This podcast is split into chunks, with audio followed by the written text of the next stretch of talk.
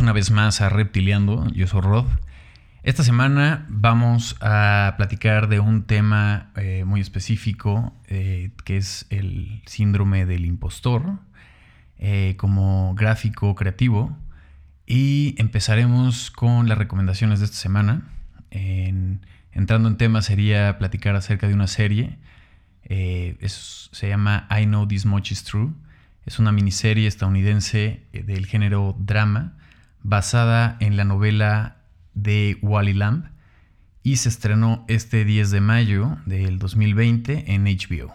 Está descrita como una saga familiar épica que explora la identidad estadounidense siguiendo las vidas paralelas de dos hermanos gemelos, Dominic y Thomas, a lo largo de la segunda mitad del siglo XX. Está protagonizada por Mark Ruffalo, y vienen una gran cantidad de actores como Juliette Lewis y Rosie O'Donnell y demás. La verdad es que en esta cinta el director eh, Derek Sina France, eh, que es el director de películas como The Place Beyond the Pines, eh, Blue Valentine y otras bastante buenas, enfoca muchísimo esta parte de... escuché algunas entrevistas de él y le gustaba el tema de mostrar eh, las familias que realmente pues no escogemos, sino que nacemos en ellas, ¿no? Entonces experimenta muchísimo el grabar con un actor 15 eh, semanas, que en este caso es Mark Ruffalo. Después deja que se tome 5 semanas en lo que sube de peso y filma la otra mitad del hermano gemelo. Entonces le sacó muchísimo provecho a los atributos de cada uno de los personajes. Es un drama, es una miniserie de, de seis episodios. Y pues para no tener eh, un spoiler, este, le recomiendo que, la vean. Es una serie que, la verdad te mantiene pendiente. Eh, la, verdad utiliza muchísimo el tema cinematográfico, fotografía fue, este, la mayoría de la parte de la fotografía fue en Nueva York y pues está muy buena. De ahí pasándonos eh, al tema musical, les quiero recomendar un disco. Eh, bueno, básicamente es, es un artista que llevo escuchando ya un rato. Su primer disco es, yo creo que el que más me gusta de todos, tiene muchísimo más tema acústico se llama Brad Sox, el artista, y el disco se llama I Don't Know What I'm Doing, del 2003. Eh, creo que las, las, dos canciones que más me gustan de ese disco sería eh, Sick as a Dog y Borderline. Y pues tuvo un último disco en el 2017 que se llama Better Than Nothing. Pero este mes lanza eh, un sencillo, cover de Q Lazarus, que tiene de nombre Goodbye Horses. Y pues esa, esa, canción es bastante conocida, tiene tres versiones de, este, 3, 4 y 6 minutos, la canción original. La canción lanzada en 1998 por Q Lazarus eh, trata, bueno, habla más bien de, de, los caballos que representan los cinco sentidos tratados en el Bajabad y la capacidad de elevar la percepción sobre estas limitaciones físicas y ver más allá de la eh, perspectiva terrenal. Esto fue en 1998. Brad Sox saca ahorita en el 2020 un cover, que es su último sencillo. Y pues me recordó a esta banda que la verdad me gusta mucho. Este, Brad Sock es un músico canadiense de rock pop eh, y que difunde su música con licencia Creative Commons, que con discografías independientes y no lucrativas. Brad renuncia a todos los derechos de sus canciones, convirtiéndolas así en dominio público. Es un género pop experimental, indie pop, pop rock. Este, y también, bueno, este, esto le permite toda libertad para poder distribuir su música en páginas como Yamendo, eh, Podsafe, MySpace, eh, CC Mixer, y Magnitune y demás. También Brad escribe, graba, produce y publica las canciones en su propia página web para que puedan descargar gratuitamente este, estos temas. También él participó en Bee and Poopy Cat, que es una serie animada lanzada el 11 de julio del 2013. Y pues tiene un género eh, más o menos como de TV on the Radio, Electric Six, Beck, eh, The Faint, Ringside y demás. Y bueno, del libro, pues eso va a introducirse en el capítulo de hoy. Vamos a él.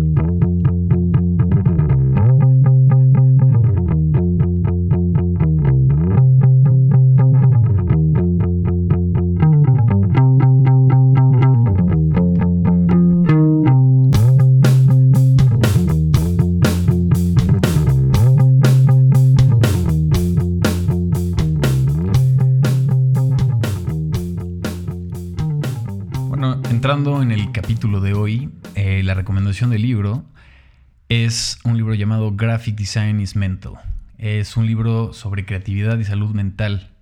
Explora el síndrome del impostor, cómo te puedes sentir al comenzar como diseñador y algunos de los desafíos que puedes enfrentar al trabajo en la industria creativa.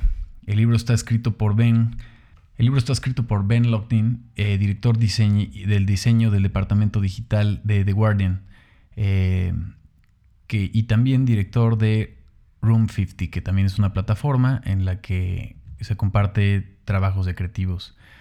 Y es una persona creativa eh, y muy ansiosa.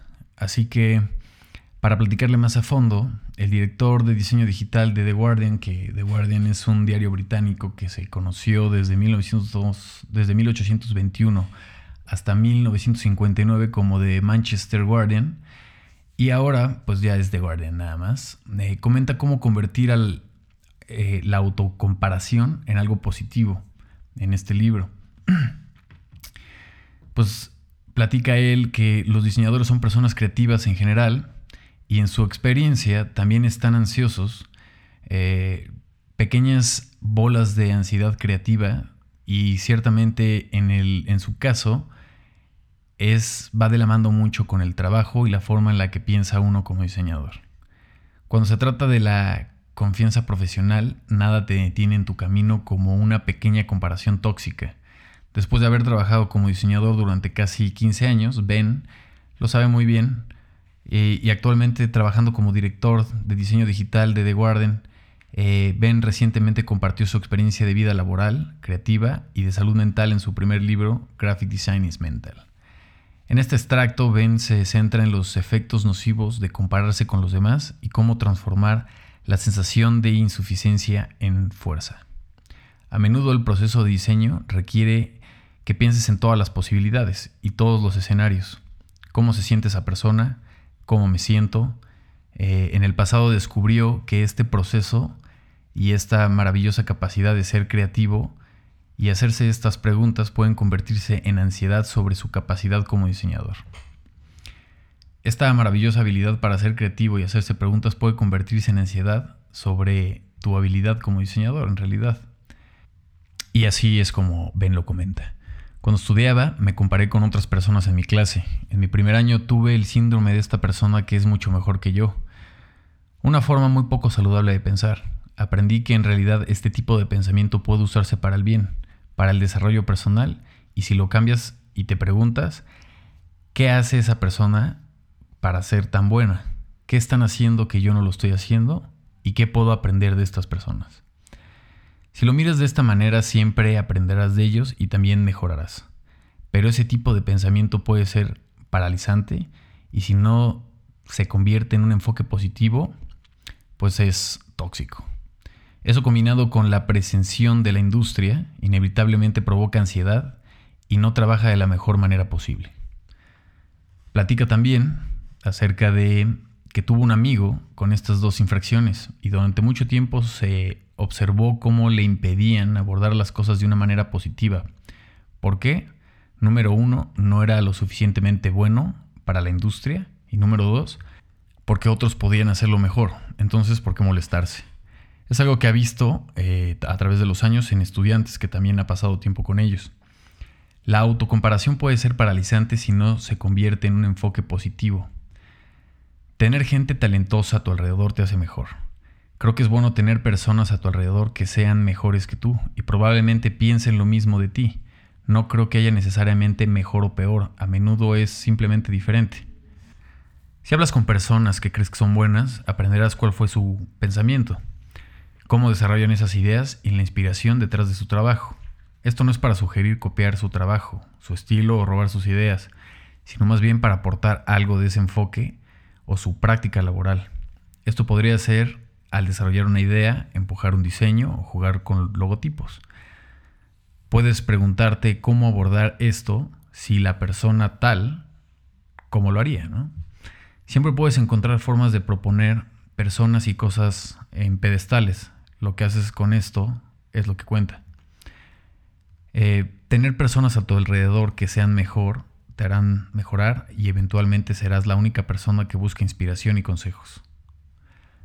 También cambiar tu mentalidad está en tu poder. Al final puedes encontrar formas de, poner personas y cosas en pedestales. Es natural. Lo que haces con esto es lo que cuenta. Puede ser desmotivador o inspirador, o puedes empujarlo a pensar de nuevas maneras o alimentar al impostor natural dentro de ti. Recuerda que lo que elijas está en tu poder. Graphic Design is Mental es un libro sobre creatividad y salud mental. Explora el síndrome del impostor, cómo te puedes sentir al comenzar como diseñador y algunos de los desafíos que puedes enfrentar mientras trabajas en la industria creativa. Escrito por Ben, eh, una persona creativa y ansiosa como todos los creativos. Esto lo puedes encontrar en graphicdesignismental.com. Dejaré la liga en el blog del podcast para que lo puedan adquirir también.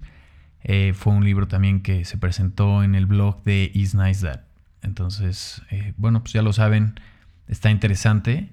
Y pues al final también con este ritmo de vida que llevamos ahora todos, eh, siempre estamos viendo lo que los demás están haciendo y al final creo que desenfocamos nuestra atención en lo que realmente nosotros necesitamos crear, decir o hacer. Una vez también eh, escuché una analogía de Andy J que mm, en un podcast, no recuerdo qué capítulo sería, pero igual lo voy a tratar de buscar y, este, compartirlo también en el blog.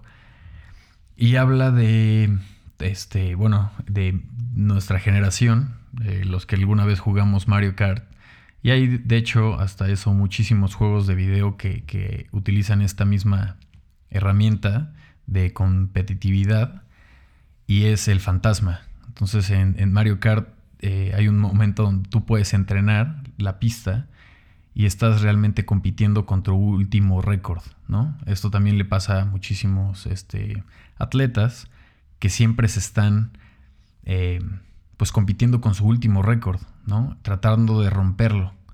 Esto puede ser bueno dependiendo hacia dónde lo enfoques y dirijas, o puede ser muy malo, ¿no? Estar compitiendo con esa perfección de querer tener este, algún nivel perfecto para sacar tu trabajo adelante en vez de eh, realmente nada más estar haciéndolo, ¿no? Yo creo que personalmente todo empieza de alguna forma y pues seguramente vendrán muchos errores en el camino, pero esa es la parte eh, pues del proceso, que es una, la parte creo más importante de cualquier proyecto, es ese proceso de crecimiento y de ir mejorando poco a poco sin esta necesidad de salir eh, con, todo, con todo al 100 o perfeccionando todo. ¿no? Entonces creo que esta parte es muy importante y es una, es una reflexión que vale la pena estar pensando porque también no es solamente en la parte del trabajo, sino cómo esto nos envuelve emocionalmente también a lo que, a lo que estamos creando y se va representando en nuestro trabajo. ¿no? Vamos para platicar un poquito más acerca de este eh, fenómeno. El, síndrome del impostor fue descrito por primera vez en la década de los 70 por psicólogos y clínicos que trabajaban en una universidad para mujeres. Después de que se dieron cuenta que una gran parte de los estudiantes se sentían nerviosos por su éxito académico, estaban preocupados de que su verdadera capacidad quedaran expuestas. Desde ese entonces es evidente que los hombres y mujeres en todos los ámbitos de la vida experimenten el síndrome del impostor. De hecho, en un estudio reciente surge que alrededor del 70% de nosotros pasará por un periodo de estas dudas al menos una vez en la vida. Lo frustrante es que todas las personas con síndrome del impostor creen que son los únicos que se sienten inseguros. La verdad es que todos nos sentimos inseguros, pero algunos de nosotros somos más conscientes que otros. Los creativos somos más vulnerables a este síndrome. Parece ser que el síndrome puede afectar particularmente a quienes trabajamos en la industria creativa. En nuestro mundo hay un mito generalizado de que hay una minoría de super triunfadores que nacen con un don mágico, mientras que el resto de nosotros, los mortales, luchamos con nuestros talentos comunes. Para un creativo que ha disfrutado del éxito, es comprensible que él o ella se preocupe especialmente de que esto se haya basado en la suerte o en el esfuerzo en un lugar de verdadero talento creativo. Desafortunadamente, una nueva investigación ha comenzado a mostrar qué tan peligroso, o bueno, o más que peligroso, tan tóxico puede ser el fenómeno del impostor para las carreras. Investigadores de la Universidad de Salzburgo encuestaron recientemente a más de 200 profesionales y encontraron que en aquellos que experimentaban el síndrome solían cobrar menos. Tenían menos probabilidades de haber ganado promociones y en general estaban menos satisfechos con su trabajo y menos comprometidos. Afortunadamente, la investigación en psicología también ha revelado mucho sobre la mentalidad y los comportamientos de las personas que padecen con síndrome del impostor típico y en base a estos conocimientos, eh, pues hay unos siguientes pasos, simples estrategias para ayudar a reducir tus sentimientos de impostor y proteger tu carrera. Número uno, aprende a ser un perfeccionista sano. Los perfeccionistas sienten una intensa presión para triunfar y lograr. El problema tanto con el perfeccionismo como con el síndrome del impostor es que tu autoestima se ve envuelta en tus logros y no realmente en quién eres. Las personas que muestran un perfeccionismo excesivo temen al fracaso, temen a las críticas, odian cometer errores y se enojan por errores pasados y preocupan demasiado por decepcionar a otros. Puedes eh, contrarrestar todo esto intentando desarrollar un enfoque sano del perfeccionismo que consiste en esforzarte por hacer lo mejor posible eh, por ti mismo y no por la aprobación externa, y no preocuparse excesivamente por errores o contratiempos.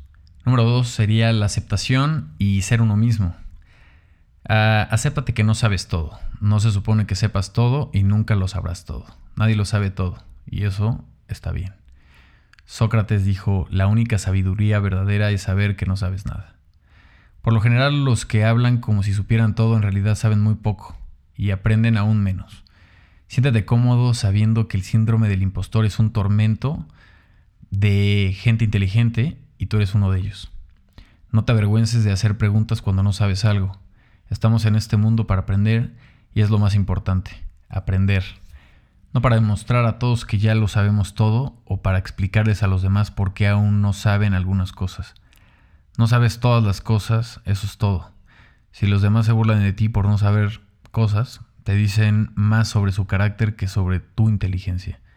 Si alguien se siente en la necesidad de humillar a otro por no saber, ellos mismos están luchando con algunas cosas. No tener miedo de ser tú mismo, tú eres suficiente. Trata de mantener algún tipo de apariencia, solo te hará ver como un bicho raro porque eres muy visible, que te estás esforzando demasiado. Otras personas no se relacionan contigo cuando no estás siendo auténtico. Así que comparte tu miedo, cómo te sientes con tus amigos, compañeros de trabajo, etc. Es posible que te comprenda mm, de que ellos también sienten ah, de alguna forma de la misma manera y este sentimiento mutuo los une a un nivel distinto.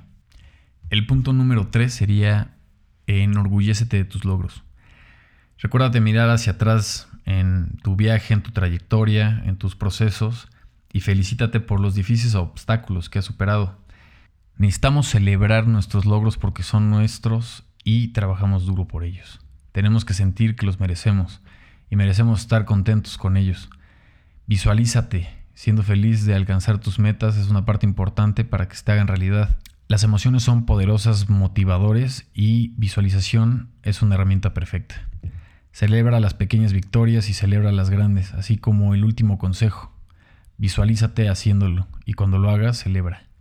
Y la próxima vez que recibas un cumplido, simplemente haz una pausa de tres segundos antes de responder y disfruta de la sensación de ser reconocido por tu trabajo bien hecho. Luego responde con un gracias o aprecio esto y sigue adelante. Y descubre que nada fue fácil. El número 4, este punto es combate los juegos mentales. Cuando crecemos nos enfocamos eh, a mucha negatividad. A veces empezamos a creer que esa negatividad no se puede evitar y se convierte en una forma de hablar con nosotros mismos. Se llama voz interior negativa y te dice no eres suficiente, no eres suficientemente bueno, no puedes hacer esto. eh, ¿para qué intentarlo? Las afirmaciones positivas funcionan cuando se detiene la conversación interna negativa y se reemplaza lentamente por lo positivo. ¿No? Entonces, eso. El punto número 5, conviértete en un experto. Averigua qué es lo que amas. Me encanta hacer foto, entonces estudialo.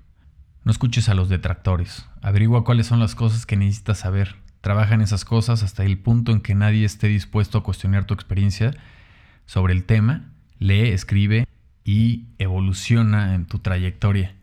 Siempre se puede ir un nivel, más arriba. Eh, la idea, la idea de, de estar, de empezar de cero es que todos empezamos de cero en algún momento y nadie se hace un experto eh, rápidamente, ¿no? Todo cuesta tiempo. El punto número 6 es no te compares con otros. Nos encontramos rodeados de más personas de alto rendimiento. Esto hace que cada vez más sea difícil sentirse especial y además es fácil asumir todo que todos los demás llegaron a través de un talento sin esfuerzo. En realidad todas las personas que han llegado donde están ha sido con esfuerzo. Entonces, en comparación con nuestra propia combinación de suerte y esfuerzo es agotador. Sin embargo, esto es una ilusión. En realidad, los diseñadores e ilustradores más impresionantes que han estado en algún momento han estado en ese lugar.